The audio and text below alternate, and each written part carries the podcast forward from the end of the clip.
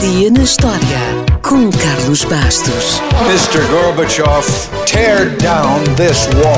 I have a dream. Aqui, posto de comando do movimento das Forças Armadas. Sim, é, é, é fazer a conta. Houston, we have a problem. Yes, we can. And now for something completely different. A 12 de maio de 1915, um senhor chamado Franklin Matthews apresentou a ideia de se criar a Semana do Livro Infantil. Uma semana, ainda hoje muito popular em alguns países anglo-saxónicos, que decorre numa data relativamente próxima do Natal, por razões óbvias. A ideia deste antigo escoteiro era pôr as crianças a ler mais, mas não demorou muito, e ainda bem, para que começassem a surgir as semanas ou as feiras do livro para todas as idades.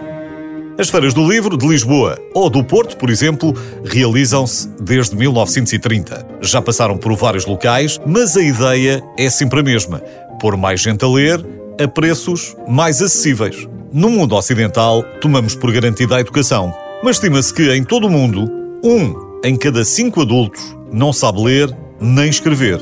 Se acha um número exagerado, e é, pense nisto: segundo a Pordata, em 1970, a nossa taxa de analfabetismo rondava os 25%. Não foi assim há tanto tempo como isso. Mas falemos de coisas mais divertidas. Ao que parece, o presidente americano Theodore Roosevelt lia um livro por dia. Eu não conheço o ranking de leitura dos presidentes, mas acredito que o professor Marcelo teria boas hipóteses de disputar o título. E por falar em títulos, não é surpreendente ver a Bíblia no topo da lista dos livros mais lidos do mundo. Também não é estranho ver, no segundo lugar, as citações do presidente Mao Zedong, porque os chineses são muitos, não é? Mas sabe quem está no terceiro lugar? Harry Potter. O número total de livros vendidos em todo o mundo rondava recentemente os 400 milhões. Ou seja, uma em cada 17 pessoas tem um livro de Harry Potter. Muito menos devem ter uma cópia dos Miseráveis de Victor Hugo. Mas, já agora fica a saber, que a frase mais longa que já foi impressa está lá. É uma sentença e terá mais de 800 palavras. Sem parar para respirar. Deve ter dado um trabalhão a escrever. Aliás, às vezes, uma tarefa pode complicar-se quando menos esperamos. Deve ter sido isto que pensou Mark Twain quando pegou pela primeira vez numa máquina de escrever para escrever As Aventuras de Tom Sawyer.